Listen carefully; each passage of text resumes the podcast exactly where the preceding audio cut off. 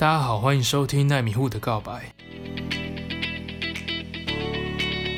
我的 podcast 很久没更新了，最近都在偷懒。啊，偷懒很久了。其实是因为呢，就是二零二零原本这个东京奥运要举办，但是因为疫情的延宕呢，终于在今年的这个七八月举办了。那其实很奇怪哦，就是看那个上面是写 Tokyo 二零二零，可是你却是在这个二零二一年去看这个二零二零的冬奥。就是感觉非常的奇妙，大家就是原本说担心说，哎，奥运会不会再次造成群聚引爆这个疫情了？不过就是说，其他国家他们打疫苗的状况可能比台湾还要普及，那去比赛的选手可能已经有优先这个注射了，再加上说，如果他们一起到这个东京参赛的话，那选手参赛一定会去做这个筛检，那他们的观众席也没有开放一般民众进去，我是觉得说，只要做好这个基本的防范呢，是应该要让这些苦练很久的选手有一个舞台可以发光发热。台湾这次的成绩哦，真的很不错。自己是比较关注这个桌球了，因为小时候这个国小是打这个桌球校队咯。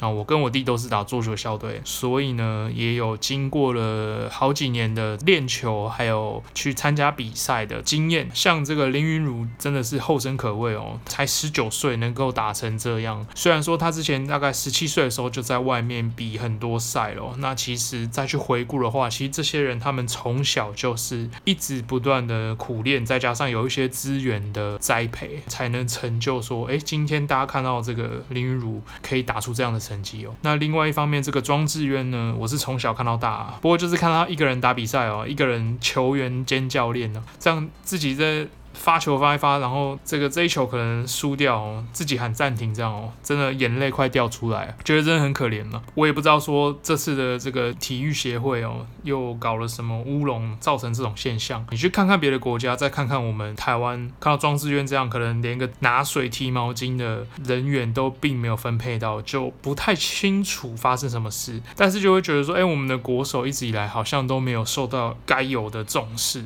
都是要他们达到不错的成绩。甚至是自己掏钱训练呢，才又开始被讨论。那我是觉得政府要直接去介入啊，去主导体育这块的资源分配哦，用强制的方式，不能再放任一些私人把持的这些协会啊，或者这些因素哦，造成这些现象。那刚刚提到说国小跑去打桌球校队，是因为我国小太过动了，一直跟隔壁的同学讲话，然后我们老师就会把我分配到那种特别座，跟同学隔开，或是说这个午休啊休息的时候，你是坐在导师桌旁边的小桌子，然后面对全班同学那种，有点带有一点羞辱性的。不过我那时候很不知廉耻哦，就是回家还跟我妈炫耀说，哎，我分配到一个很屌的位置，干有够智障。后来就是导师推荐我妈呢，把我送。去桌球队，原本是就是要消耗精力啦，让小孩子去消耗精力的目的。那打着打着也打出兴趣了，然后我弟就说：“哎、我也要去练这样子啊。”那之后就是比赛也有去团体的比赛也有得奖。那我后来记得说，我小三还是小四，从这个新店的那个国小转到新庄后，就没有那种环境跟资源哦，不然应该还是会继续打。其实这样子就可以看得出来说，这个后天的环境哦，你看你转到了新庄这里的国小。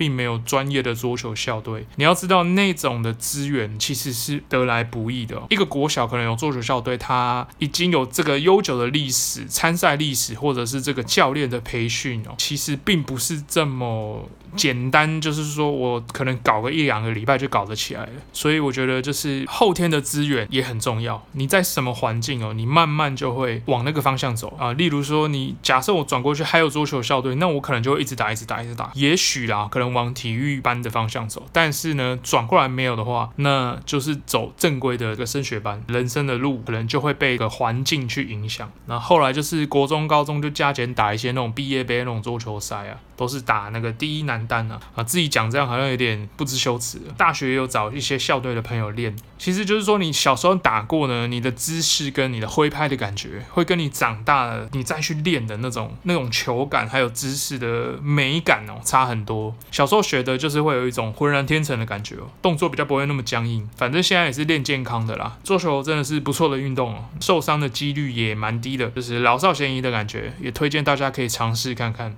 那我就直接切入今天的主题哦。前面呢，我讲了这么多的观念跟心法，就当你是这个投资的新手小白好了。也许就是说，诶，这个人生必须投资的概念已经植入你的脑海。那接着就是可能会有人问说，就是有听众问说，诶，我已经准备一笔钱了，想要投资，可是我到底要怎么估价？我现在知道说我不投资，我一定会打不过通膨啊。我除了被动指数 ETF，我也想试试看这个个股的估价。可是我我要怎么知道这档股票这个资产是贵还是便宜？我我要怎么进场呢？啊，我可以直接老实回答你啊，这个问题是没有标准答案的。除了那种哦，整间公司的资产可以被清算的那种握有实质资产型的公司。例如像波克夏这种很特别的资产型公司，目前市面上比较少哦，通常都是那种金融海啸啊，或者是真的经济崩盘的状况，才会有机会买到股票价值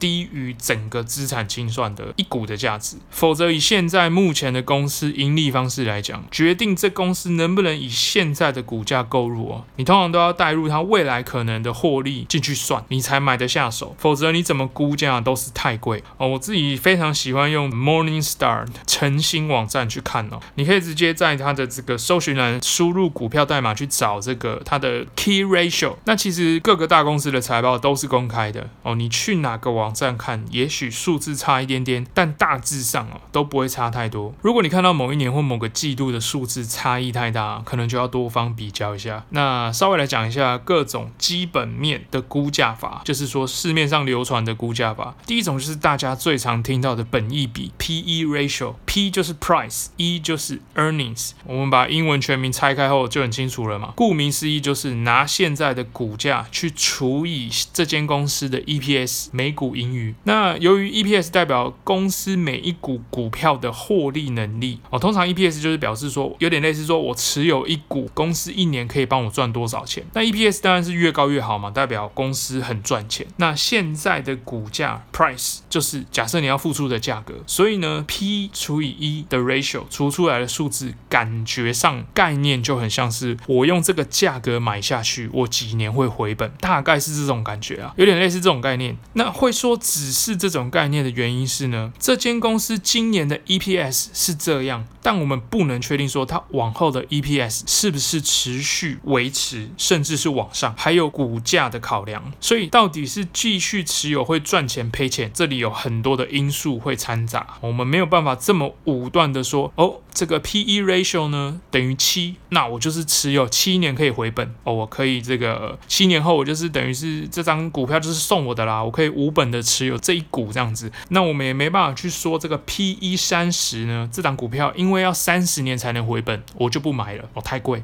因为假设现在 price 很高的股票呢，一旦它的 EPS 每年都是往上冲三十 percent、五十 percent。甚至是这个七十 percent 的股票，那它的 PE 就会被这个它慢慢推高了 EPS，B 的这个 ratio 呢，慢慢往下，那换句话说呢，回本的年份越来越少，它 EPS 成长的越快，你的 PE 就会往下掉。可是呢，事情没这么美好嘛。当然，在被你知道说 EPS 已经往上暴冲的当下，可能 price 早就 price in 了，早就已经被推上更高的，被市场比你更早知道它 EPS 会暴冲的人，他们早就进场了嘛，所以 price 早就反应了。诶，也有可能说这个这个 P 往上，E 也往上，那 PE ratio 诶不动。这样子也是有可能，可是这两者可能都往上推了，price 跟 EPS 同步大幅往上，就会造成这个现象。那就举一反三嘛，PE ratio 都没动，也有可能是股价跟 EPS 一起狂跌，所以你光看 PE ratio 还是看不出来这么多资讯。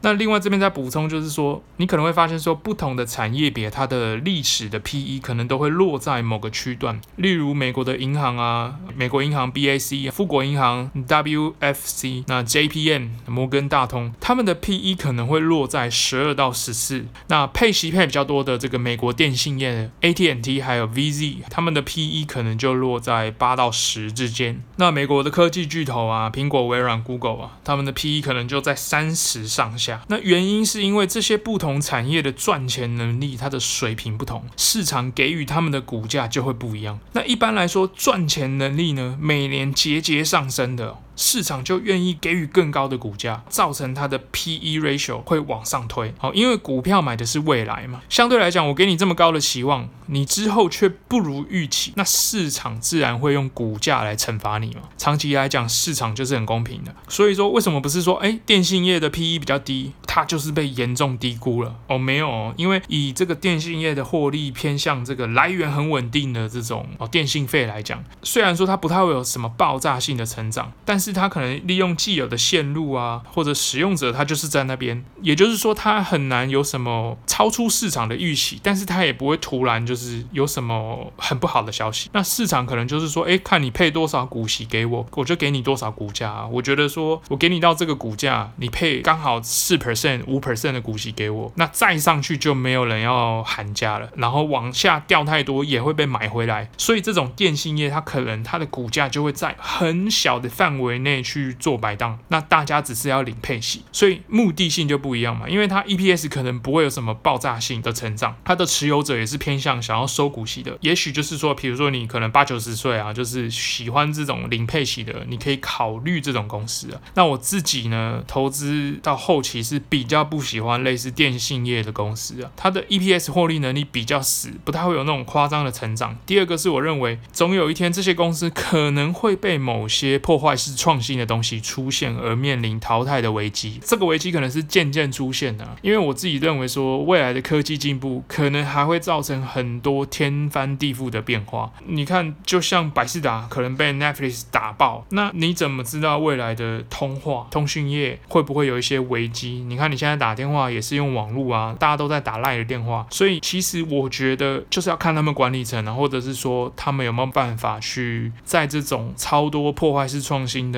这种挑战者之间呢，走出自己的路。那我是觉得说，你买这种不如去持有一些类似前几集讲的那种科技成分高一点的 ETF，像 QQQ 啊，或是 XLK，风险还比较低嘛，至少它帮你分散在好几只这个科技业。那你如果单纯呢想用 PE 去购入一家公司的股票，你就要相当小心啊，因为有些比较传统观念的投资人，他会去寻找低 PE 的股票，因为这个很直觉，就是认为说，哎，他这样的 price 跟它的这个 EPS。比起来呢，太低了哦，他会觉得说 P/E 历史新低或什么的，他就想要入手。那他会觉得说这个股价被低估了。不过呢，如果好好的一家公司突然市场不青睐，还是要去搞清楚什么原因呢？是不是有人已经知道你不知道的事情？不要就是大跌就觉得哦 P/E 好低，好开心要冲进去，结果下一季财报开出来，EPS 落赛，再跌一波，哦，落入这种俗称这种价值陷阱啊。不是说大跌你就一定是别人恐惧我贪婪。现现在这种资讯比较公开透明的网络时代哦，市场哦很可能会偏向效率市场，就是说股票都比较能够及时的反映呢企业价值的状况。你一定要先搞清楚这个企业没有问题，造成股价的滑落呢，完全是没来由的恐慌或者一些很奇怪的丑闻，是大多数人的误判。你才能考虑进场。如果企业确实有问题，股价先反应了，你还去接刀，你就会满手鲜血，哦，变成别人恐惧我破产。所以呢，P/E ratio 它只是告诉你说，目前这间公司股价跟 EPS 的比例关系。对我来说呢，这样的数字透露出来的讯息就这么多而已。一家公司值不值得入手，绝对无法单靠 PE 去决定。这就有点像我之前讲一集这个高值利率的迷失与警讯啊。股价往下走，值利率变高，第一要思考的是公司出了什么事情，而不是马上联想到更低的股价可以领一样的配息，我的成本压低。我可以完全很明白这种直觉，就是说公司没什么问题，当然你可以去减，你可以去压低你的成本，没有问题。看到一家公司的股价往下走了一段，甚至是不断的往下。P/E 暂时性的降低，要先去检视公司营运到底有没有消息，或是未来困难重重，再来谈可不可以接手，公司是不是便宜哦，确定没问题再买，可以帮你避免去买到未来陷入困境的公司哦，现买现套。那比起去看 P/E 呢，我更喜欢另一个估价法，叫做 PEG，哦，加入了这个 Growth。EPS growth 成长率的因子进去，就变得比较客观一点，也对推估未来的股价比较有帮助。那这个 PEG 的发明者是英国人哦，Jim Slater。后来的 Peter Lynch。啊，彼得林区也很爱用。简单来说呢，股票买的是未来，你只看当下或当年的本益比 PE，我无法准确的推敲未来这只股票到底现在用这个价格买是便宜还是贵。但是呢，如果我加入了 EPS growth rate 进去算。诶，感觉就不太一样了啊！公式这边稍微提一下，上网应该都查得到，P E 除以 G 会有一个数字，诶，应该是说 P 除以一再除以 G，如果数字小于一，就是股价便宜；大于一，就是股价偏贵。等于一就是刚好合理价啊！举个例子来讲好了，比较清楚。假设 Facebook 股价八月十一号落在三百六十块一股，EPS 目前我上这个 Morningstar 上面查，大概是十三点四八。EPS growth 我喜欢先从近十年的平均去看。再看近五年、近三年，那目前十年、五年的 EPS growth 大约落在五十 percent，那近三年则是大约二十三 percent。其实这数字是非常狂的哦。你知道 Facebook 的市值，呃，最近好像破一兆美金啊，这数字代表什么？代表 Facebook 的 EPS 每股盈余这十年来的赚钱能力，每年平均增长五十 percent 哦，这么狂的数字到底是真的假的？我们随便呢上个奇摩财经什么的去拉个 FB 的十年股价线就可以知道哦，确实一直往上成长。我是说它的股价，长期来说呢，股价就是贴着财报走，虽然过程中有起伏哦，什么中美贸易战啊，二零一八年底啪下去，二零一九年底啪又下。下去，但是呢，它就是不断的往上攀升，因为公司越来越赚钱，股票就越来越值钱。我们这边先把公式算完了。如果你是非常想持有 FB 的投资人呢，你可以抓的客观一点，就是 EPS growth 直接带入五十 percent，P 除一除 G，这边就是三百六股价除以 EPS 十三点四八之后，你再直接除以五十，五十 percent 就直接除以五十，等于零点五三哦，远小于一，代表 FB 现在太便宜。现在在打折，应该买爆。但是呢，你这种估价就是非常乐观嘛，因为你是抓它最高的 EPS growth。如果你是一个保守看待，你有点想买，但是呢，不想买太贵，也对 FB 的信心没那么够，那你 EPS growth 可以带入刚刚提到的这个近三年的这个二十三 percent 就好。三百六除十三点四八再除二十三等于一点一六，诶，稍微大于一。可是呢，其实这对我来说，其实已经落在合理价左右了，因为通常这种科技巨头都不可能太便宜，好东西一定贵。虽然过去不代表未来，但是脸书的获利能力呢，已经经过十年的验证，手上也有很充足的这个 operating cash flow 营运现金流，哦，钱多好办事。那我们算出这个数字要干嘛？你应该会发现说，如果 PEG 很贴近一，假设最糟最糟，就算明年二零二二，脸书只有成长刚刚近三年最低的平均二十三 percent，或是它再更。惨一点好了，它稍微滑落，它只成长十五到二十 percent 之间，FB 的股价都还有往上跑的空间，大概就是这个感觉。因为你现在买的价格符合它的价值，那再等明年 EPS 往上，股价往上涨就可以预期哦，并不需要去赌或是去猜主力还是猜筹码什么弄那么复杂。你唯一会赔钱的就是 FB 不再那么赚钱，它没有 EPS growth 或是它是负成长，那你就会赔钱。所以吼，你的命就交给 FB 了。他们这些科技巨头常常。股价会跑在财报前面，股价会先涨，等到后面财报基本面跟上股价。像现在的 FB 呢，我认为呢，现在这段时间不会太久，不是说它之后不会修正或怎么样。我的意思是，啊、呃，这个股价贴着财报的这种合理价的时间，可能不会跟太久，因为通常他们都会再往上，哦，股价先会往上反应。然后他们财报才会去追，因为大家对这些科技巨头呢抱有很大的信心。然后他们又因为不用设置工厂产线啊，那些硬体设备，他们会面临到一个问题，就是说他们的现金流太多，不知道要干嘛。很困扰，那他就干嘛？他们就买回自己家的股票哦，减少在外面流通的股数，就是巴菲特常用的库藏股的招式。那这样，他的 EPS 股数减少了，每股盈余又增加了，EPS 又会往上拉，代表他的每个股票又更值钱了，形成一个正向循环的印钞永动机的感觉。我这样讲好像。讲的有点夸张啊，好像买了稳赚不赔啊。没有，你要自己去判断哦。而且并不是大家都喜欢 FB 嘛，所以说长期投资美国这些赚钱能力很可怕的企业，如同刚提到的就是苹果、FB、Google、Amazon、微软哦，你可能就